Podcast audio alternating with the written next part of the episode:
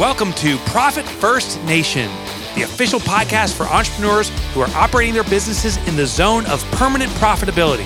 I'm Mike Michalowicz, the author of Profit First, and now here is your Profit First Nation guide, Danielle Mulvey.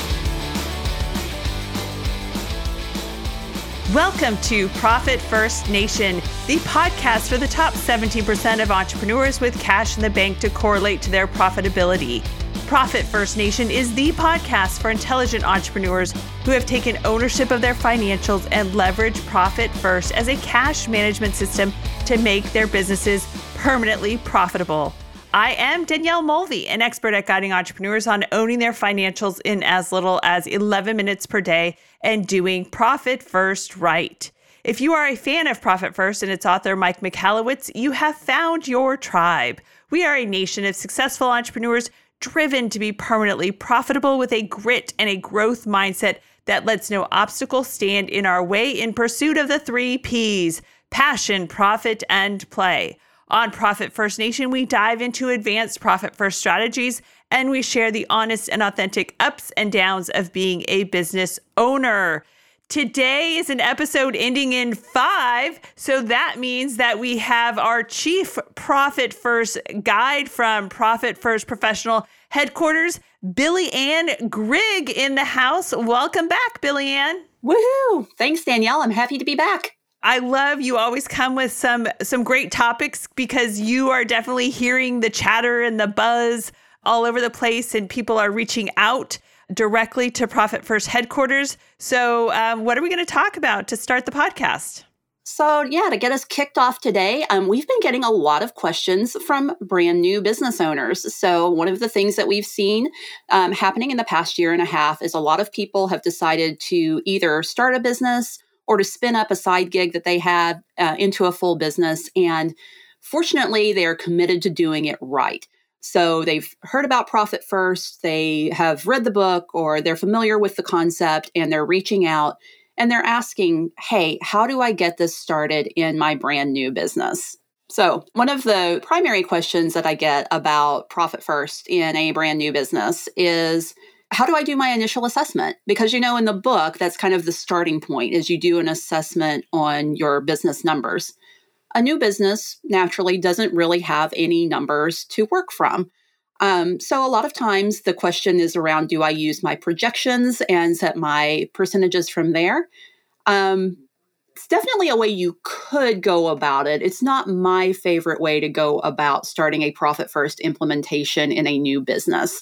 And here's why we tend to either be very um, overconfident and optimistic about our startup numbers and our projections, or the opposite happens and we're way, way too conservative.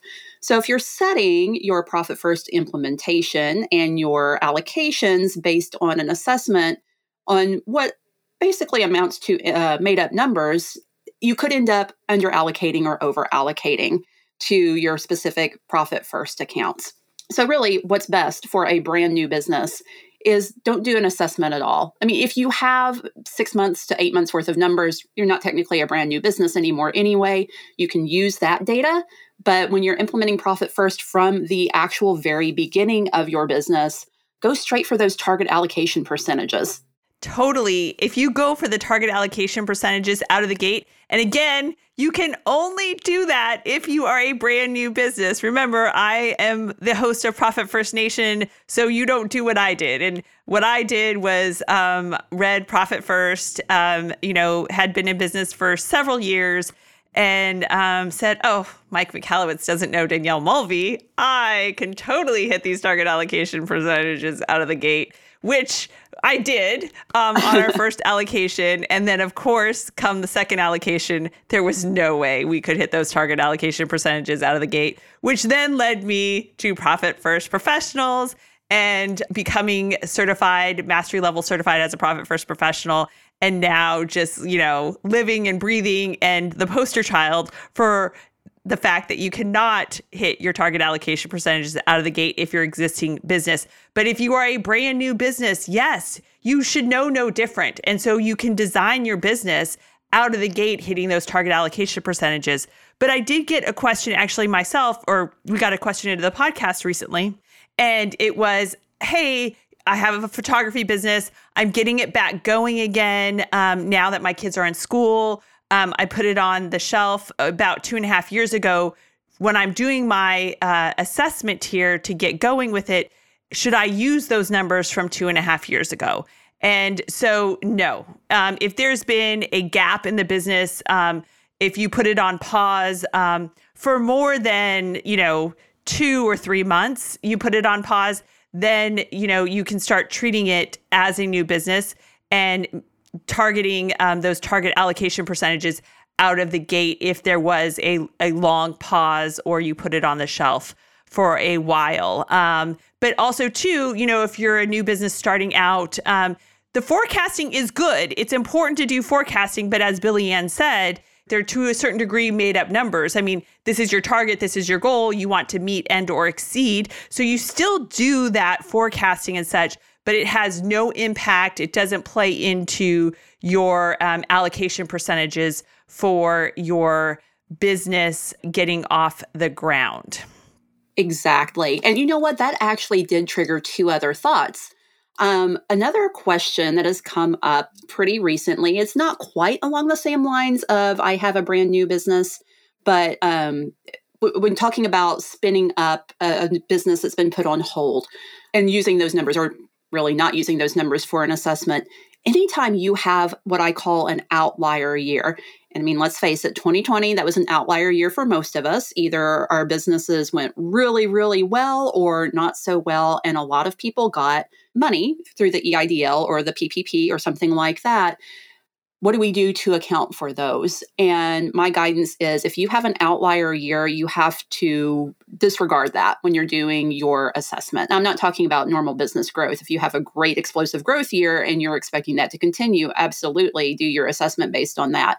But if you have a year where you got a significant loan or you had a significant decrease in sales or something happened with a partner, you have to if not disregard all those numbers, account for the numbers that are a little inflated. Yeah. So, you know, if, if you did get PPP money and, um, you know, you've been released of the obligation to pay that money back and such, then really what you should do is not count that as as income exactly um, necessarily right uh, so you'd want to back that number out of your income number and then you know look at things from from that perspective and and just you know, categorize that income as found money. Um, but obviously, you know, it's it's not going to repeat itself. It's not going to come back again. So you don't want those numbers skewed. So that's an that's an excellent excellent point, um, Billy Ann. Thanks for bringing that up. Yeah, exactly. And then the other thing that kind of came to mind as you were talking about um, doing the thing that I think a lot of us tend to do and say, but I'm different and I'm going to implement profit first using the target allocation percentages, even in my existing business, because I can do that um, something that I see that can be a tripping point for people is if they do their assessment and they historically have profit, and we're talking profit first profit, which is cash surplus in their business. Um, they might try to start allocating right at that profit percentage. So, you know, I've seen people that historically have 3%, 5%, 7% profit in their business after doing their profit assessment. The problem with going straight to that historical percentage, though, is that is a percentage over a period of time.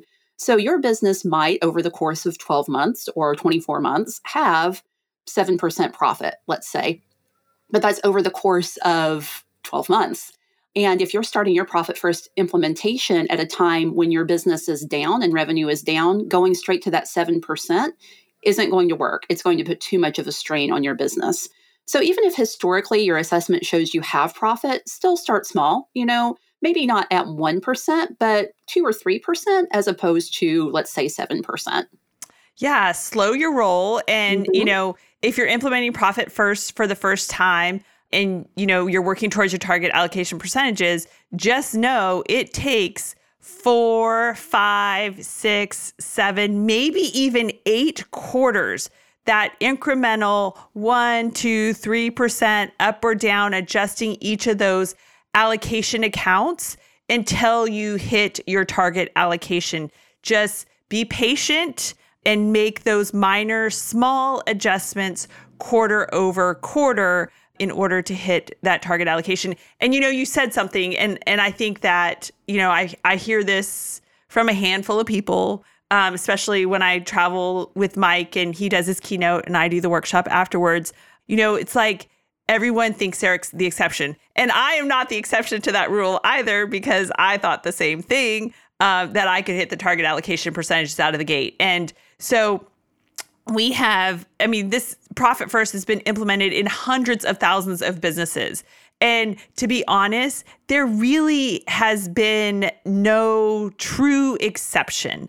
You know, when you work with a profit first professional who, you know, specializes in your industry or your niche, you know, they might have some some different tweaks to some of the percentages based off that industry, but you know, that really only comes with the experience of these certified profit first professionals, you know, specializing in in particular industries and such. But, you know, focus on staying as true to the profit first process, all the steps of implementation, you know, moving slowly towards hitting your target allocation percentages, making those adjustments quarter over quarter, doing profit first right. I think that's where people kind of get hung up is they think, well, I can make this tweak or I can do this and I can make this exception and and that's when you get get off the path to permanent profitability. By doing profit first right, you are staying on the path to profitability and, you know, just move forward with it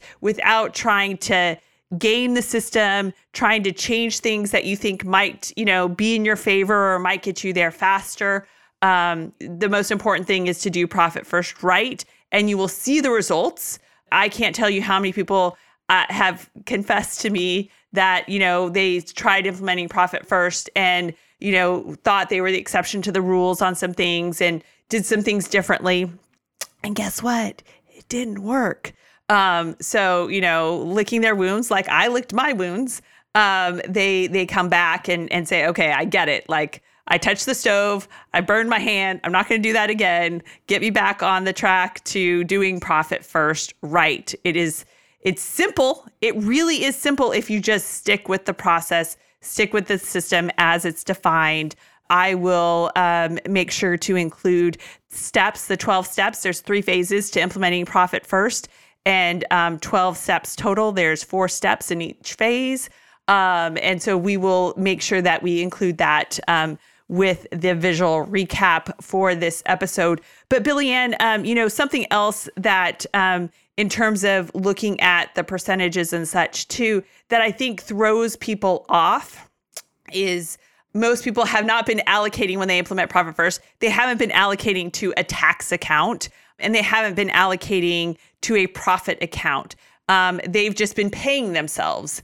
And so, you know, that's where some adjustments come out of because in profit first, profit owner's pay and tax are three servings for the owner.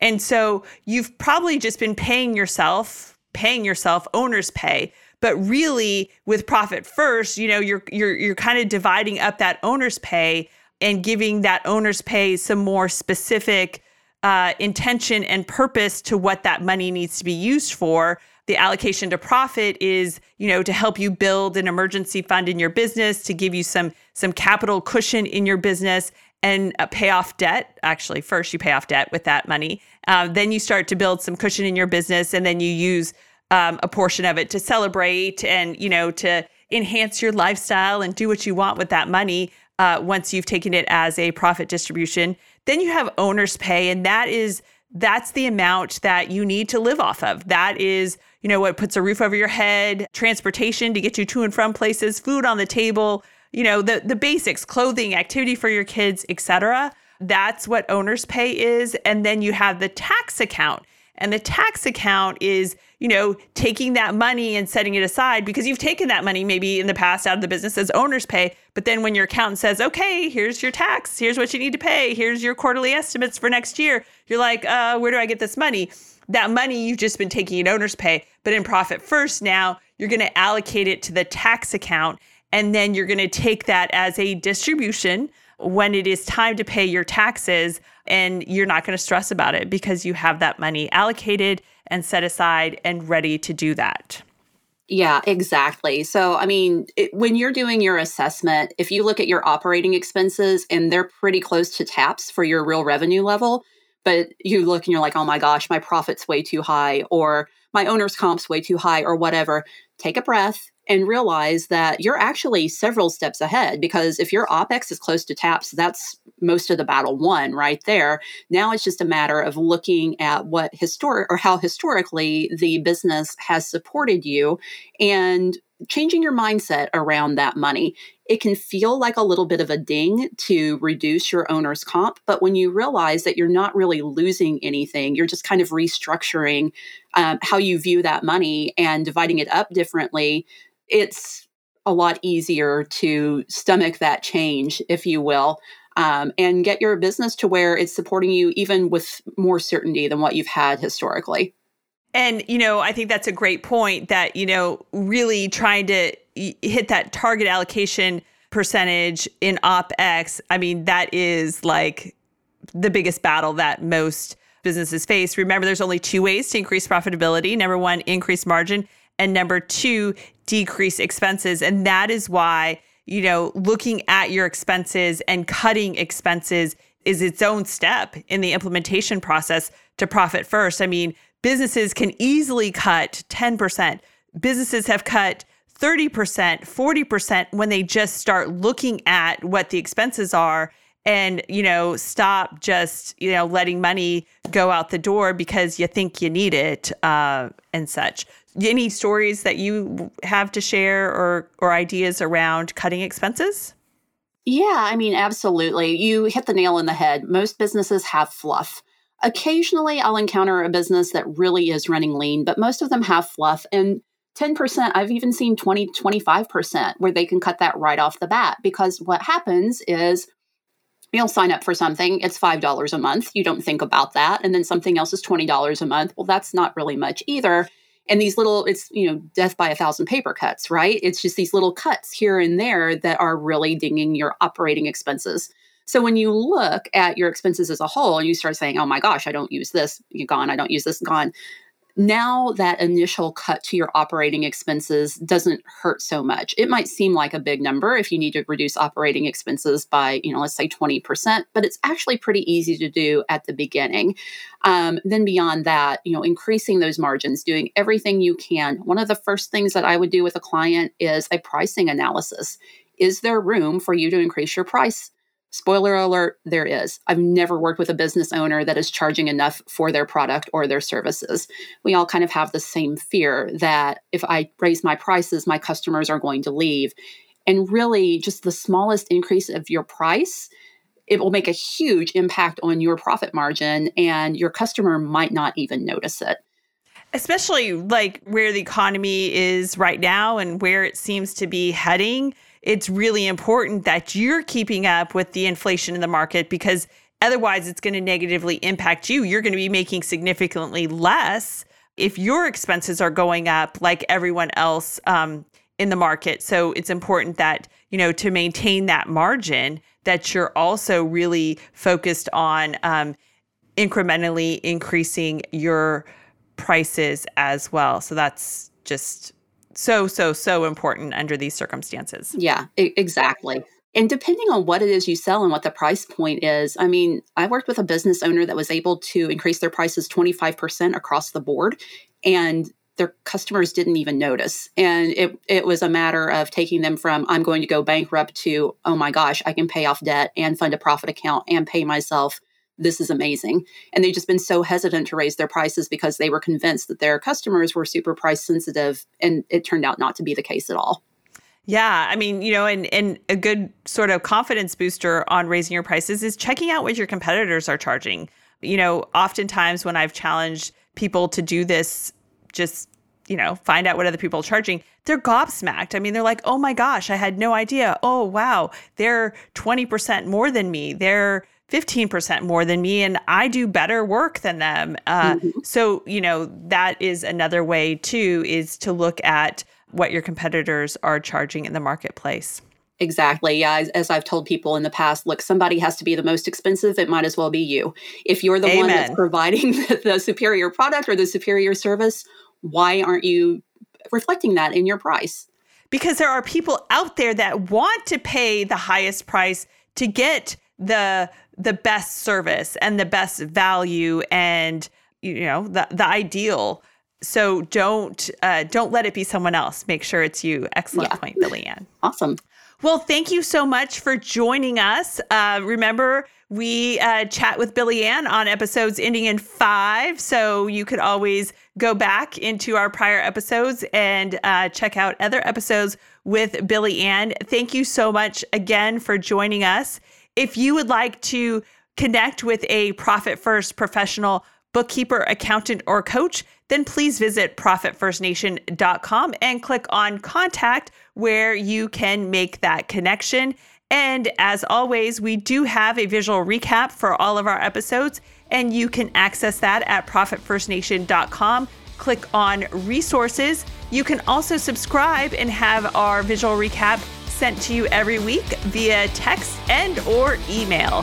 So make sure you do that. And cheers to another profitable day, my entrepreneurial friends. Profit First Nation website, related podcasts, and resources are provided for general information purposes only and do not constitute accounting, legal, tax, or other professional advice. Visitors should not act upon the content or information found here without first seeking appropriate advice from an accountant, financial planner, lawyer, or other professional.